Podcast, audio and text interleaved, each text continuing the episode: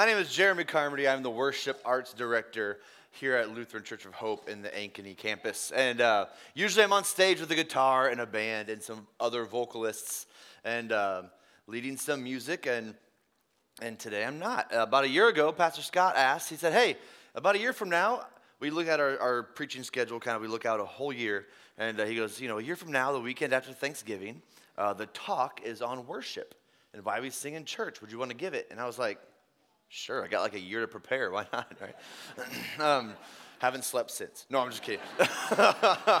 no, no, I'm kidding. Um, I'm actually really excited and really honored that he would ask me to do this. This is something I'm passionate about. Uh, singing in church, why we do it. And it, it's kind of an odd thing at times, but I'm hoping that by the time you leave, you'll have a few handles on why it is we sing and why you should be singing here and why you should be singing at home, even.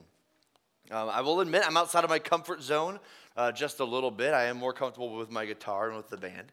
Um, for some reason, speaking in front of people is a little nerving for me. I feel I feel good now. It's my fourth time through, so I think I'll be able to be all right. But uh, if for some reason when I talk in front of people, I just get a little nervous. I'm sure some of you can relate to that.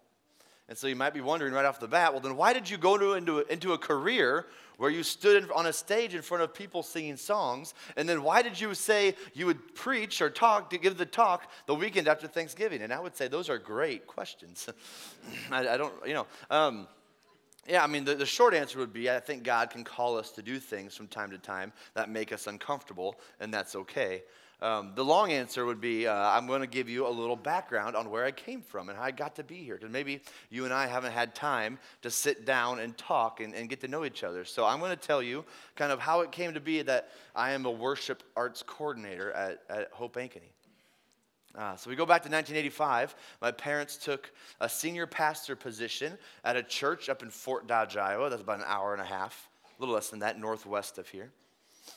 And uh, I kind of grew up inside the walls of that church. My dad was a, a senior pastor of that church. My mom was part time, but she was there a lot, kind of helping grow this church that was only about a year old when they took it over. So I spent a lot of time with the staff and the members of that church. And, and once I was old enough, I would even volunteer in the nursery and the kids' ministries. And really, any ministries that would let someone volunteer, I would try to volunteer in them. And I knew kind of early on that ministry was something I was excited about and something that kind of spoke to me. And I was excited that when I grew up to, you know, be a pastor or be in the ministry in some capacity. There was also a season where I was either going to be in the ministry in some capacity or I was going to run a grocery store. I don't know why that was the that was my coin toss, but it, it, was for a few years for some reason. I did eventually work at Fareway for about four years through high school, and I did enjoy that. I liked the small talk. I was that guy that pushed carts out to the to the cars and got a, got a chance to talk to the people, and it was a lot of fun. I did not love the 5 a.m. truck unloads, um, and thankfully Hope Ankeny doesn't have 5 a.m. truck unloads, so um, I'm, I'm happy about that. But I always felt called back to uh, some sort of work in the ministry. So rewind again. I'm eight years old. I'm in third grade, and I start playing the trumpet. Uh, trumpet music was always a big part of my life. My dad played guitar, and he was good at it, and he was in bands all grown up, and um, eventually worship leading and stuff like that before he started uh, senior pastoring. And so I was like, gosh, I love music and I love ministry. I never really put them hand in hand. I just kind of thought music was a neat hobby. And uh, so I'm eight years old. I'm playing trumpet, and that had to have been an interesting instrument for an eight year old to start on. I'm sure it was a little obnoxious. Um, but then a few years later, luckily, I picked up the drum set, which is, you know, much more subtle. so I had an acoustic drum set in the basement that I would just, you know, hammer away on and try to learn it. I was like seventh and eighth grade when that happened. I got on the worship team as a drummer at New Covenant and, and was able to, to share that gift. Um, with, with, the, with the church there in that capacity. And a few years later, I was 15, 16 years old, I started playing guitar because it was really hard to worship God by yourself with a drum set and a trumpet. And it's like, there were times I was like, gosh, I just kind of want to sit and just sing and, and, and see what happens. And, and so I picked up the guitar and loved it and just started playing it. I would, I would start to lead worship songs for our youth group. We would just kind of sit around uh, our little youth center that we had and we just sing songs sometimes. And then I got on the worship team up for the main service at, at church and would, would started to lead songs and, and kind of do what I'm now doing today. Um, after I graduated high school, I went to a two year discipleship training program. It's kind of like a sort of seminary ish, but you know, lots of, lots of Bible classes, but then lots of hands on in the ministry type stuff.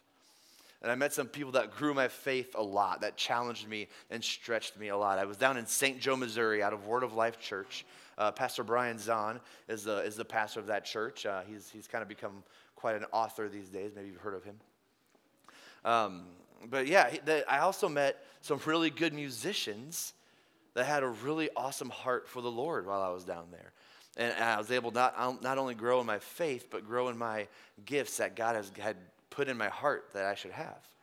And that's where I really realized I, I, I, I think I want to be a worship leader. So I left that two year program and um, finished it out. And I went to my home church back in Fort Dodge in 2005. And I started leading worship full time.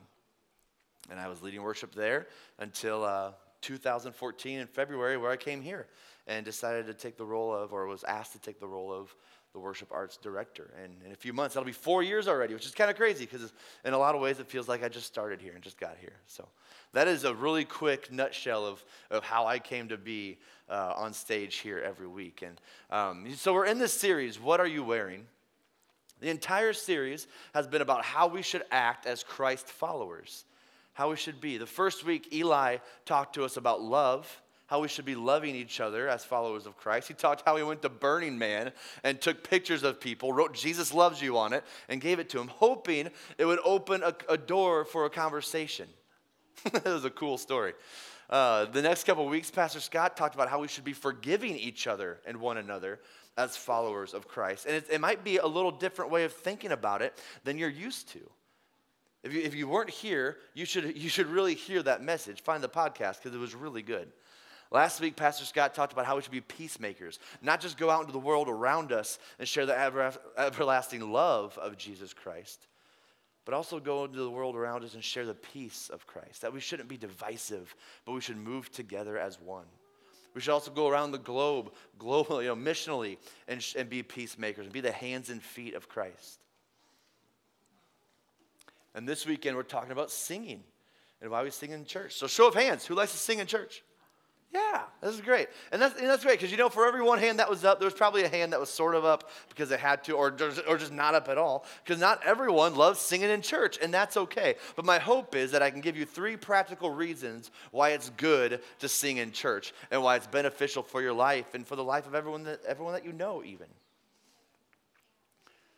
And to do that, I want to lay a foundation about how, how passionate our God is about singing and about music. Singing at church isn't just something we do to fill time, so you're not here just for a half an hour or something. No, singing at church is something that's all through the Bible that we should sing when we're together.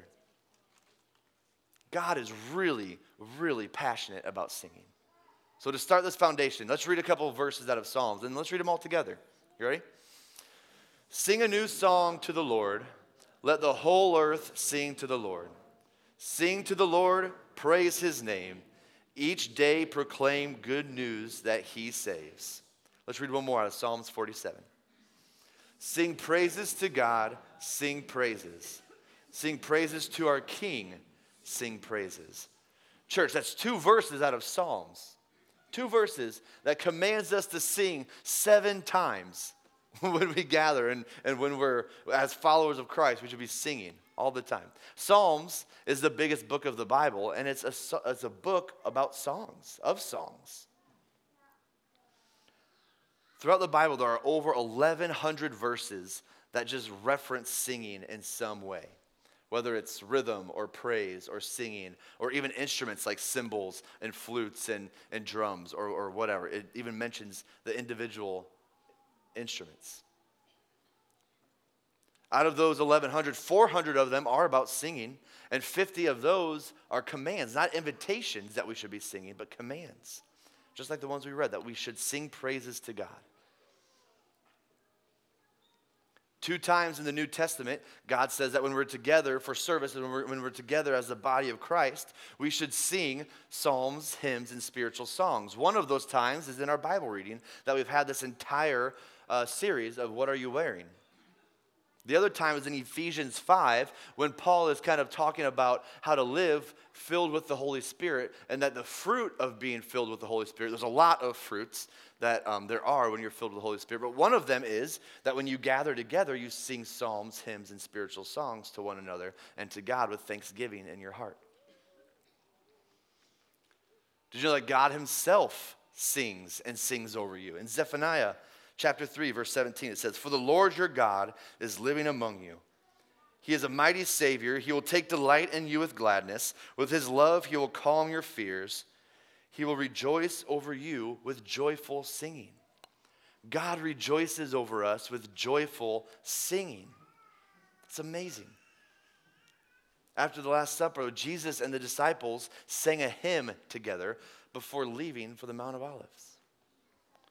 And these are just some of the references, church. There are so many more about how, you know, how music led armies into battle. I mean, there's just so many big things that happened with music in the Bible. But it's pretty clear and pretty obvious that we serve a God who loves singing. And we serve a God who wants us to be like him. So we should love singing. But why does it have to be singing? You know, I kind of I kind of feel that tension sometimes. From, you know, I'll come up and be like, "Okay, we're gonna sing a couple songs," and I can almost feel you being like, "Why? why can't we just, you know, pray. Because there's not too many places in culture that you just stand up and sing together. Maybe sporting events, you'll do like the national anthem or the fight song of your team, or uh, baseball games, you'll sing the seventh inning stretch, take me out to the ball game, or you'll go to a restaurant and, you know, maybe it's someone's birthday and they come out with a silly hat and all the staff and employees come out and sing some weird version of happy birthday and it's kind of odd. But then everyone else starts clapping and singing along and it sounds even worse. But then you come here and we ask you to sing because it means something. And it does mean something. So, with the time that we have left, I want to go through three reasons why we should sing at church. Reason number one singing helps us remember things. Plain and simple. Singing helps us remember things. You can hear a song that you haven't heard for like 10 or 15, 20 or more years and almost immediately be snapped back into where that song was popular or when that song meant something really important to you. You can remember the people you used to hang out with, maybe the job you had. You could probably remember the car you had when that song was popular on the radio. And those are just some of the things that you probably remember. There's probably a lot more. We remember songs that we were taught in grade school and not just like the alphabet and stuff, but like songs that we did for our fall and winter programs. You know, you might hear a couple words and then you'll be like, oh, yeah, I remember that. You can just, you know, start singing. Or TV jingles, right? I mean, gosh, you hear these TV jingles, they just get stuck in your head. Okay, so here we go. Crowd participation time.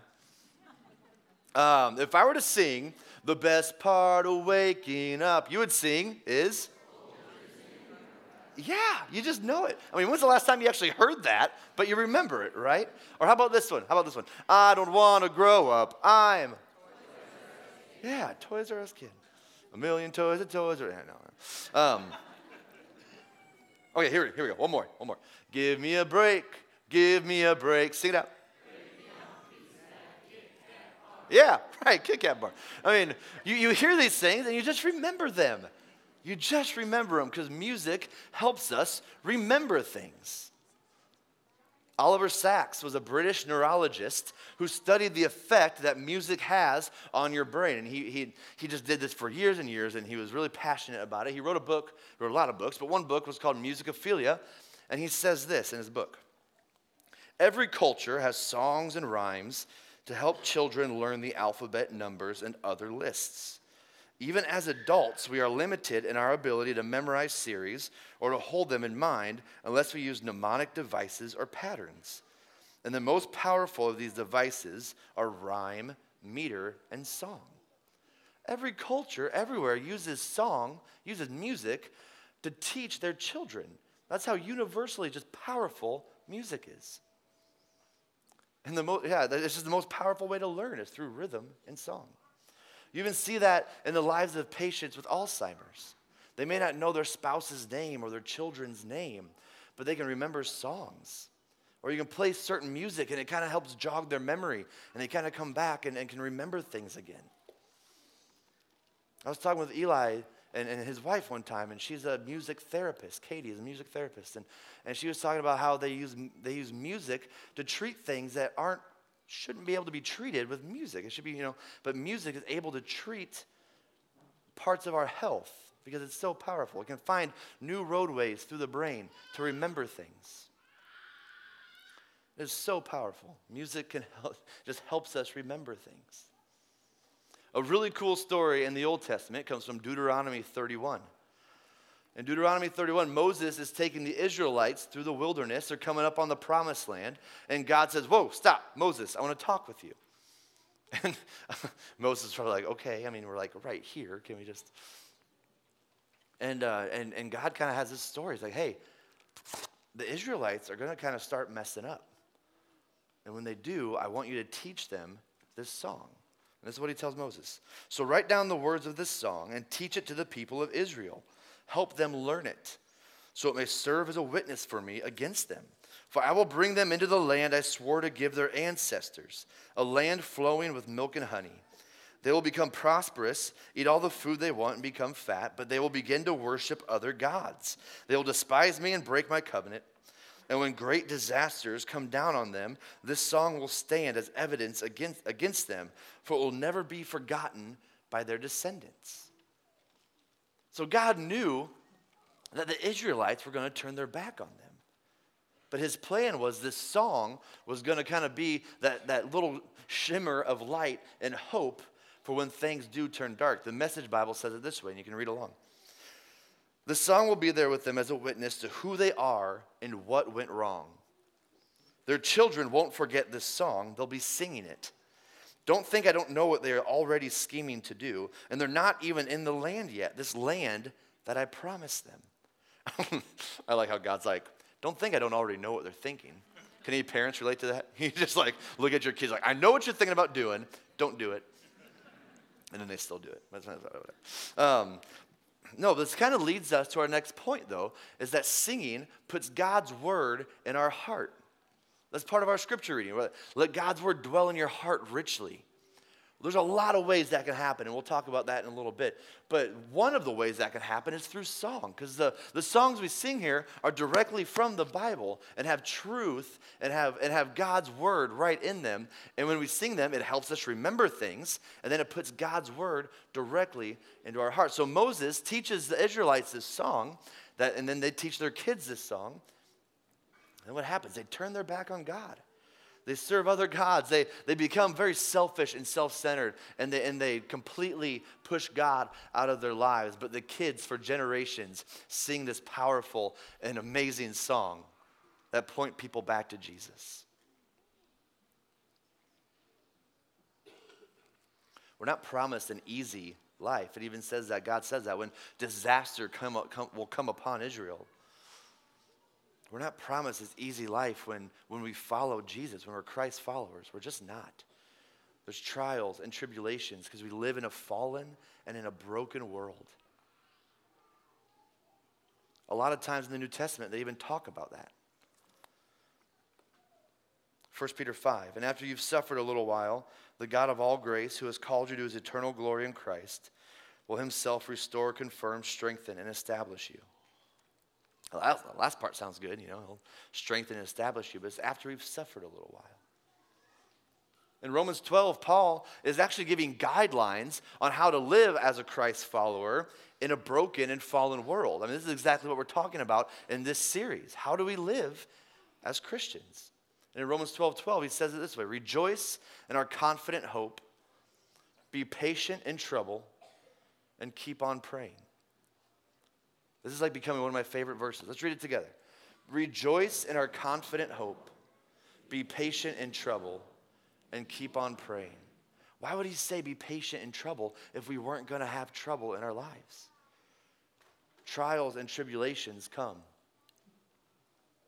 What bubbles up inside of you when that happens? One more verse. John 16. This is Jesus talking. It says, I have told you all of this so that you may have peace in me. Here on earth, you'll have many trials and sorrows, but take heart because I've overcome the world.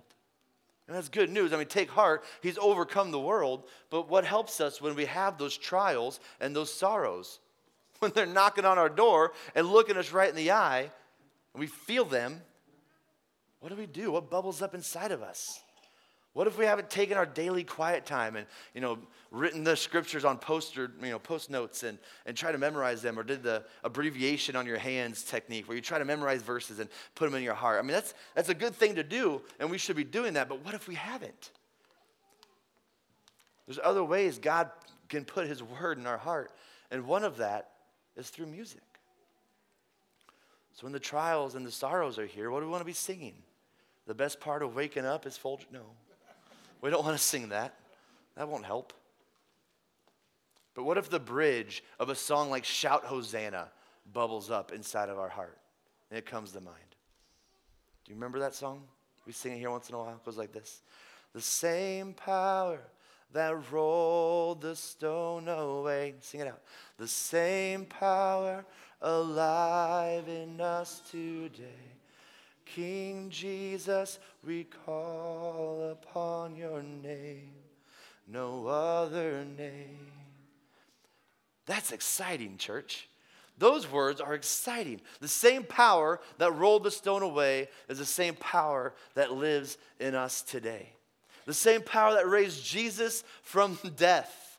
The same power that helped the disciples build and nourish the early church, heal the sick, open the eyes of the blind the same power that can reach into your lives and heal your relationships with your family. It's the same power that can take a broken and hurting marriage and heal it and restore it to complete health. It's the same power that called you by name, just like the song we sung earlier, called you by name out of death and the grip of the grave, and called you into his marvelous light and his glorious day. That power dwells inside of us. It's amazing. If you've been around Hope at all, um, this is kind of the part of the songs where I start getting all jumpy and, uh, you know, I get a little high pitch. I'm like, come on, sing it with us, you know. And, and, and it, sometimes it's because I want you to kind of wake up and sing. And other times it's because these are truths. These are words of God and they're true. It's not a pop song that we're just kind of throwing out there. No, this is stuff that should dwell in our hearts, that the same power is in our hearts. That's good news, church.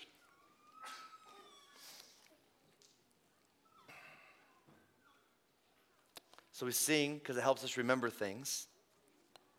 And we sing because it puts God's word deep in our hearts. We don't get moved by the music. We don't, you know, we don't just, just listen to what's happening. We participate and we sing because it's God who's moving us, and it's the word of God that's moving us. And our third point singing unifies the church. We grow spiritually, we grow, we grow relationally when we stand in a room and we sing together. When we sing things like, I have decided to follow Jesus, and you hear 400 other people singing that with you, it shows that we're not alone, church. We're all together singing these songs. So, Buddy the Elf, he likes to sing wherever and whenever, and whether it's a department store or what, he just belts it out, not ashamed at all. Some can relate to that. And then there's Jovie, who's like, well, I can sing, but I don't want to sing in front of other people because it's embarrassing. And there's people like that, and that's okay. Well, but then things happen in Central Park in New York. Santa's sleigh is broken down, and, jo- and you know what we need, what they need at that moment is some Christmas cheer. And what does Buddy the Elf say? There's really only one way to get Christmas cheer. Take a look. So something really powerful happens when we all stand and sing with one accord. I mean, I don't think Santa's going to come flying through here, but I guess you never know. Our scripture reading throughout this entire series has been out of Colossians. And, and, and there it talks about how we should be forgiving one another, how we should love one another because it binds us all together. It goes on to say we should be peacemakers. It even says that we should counsel one another with the wisdom that we have.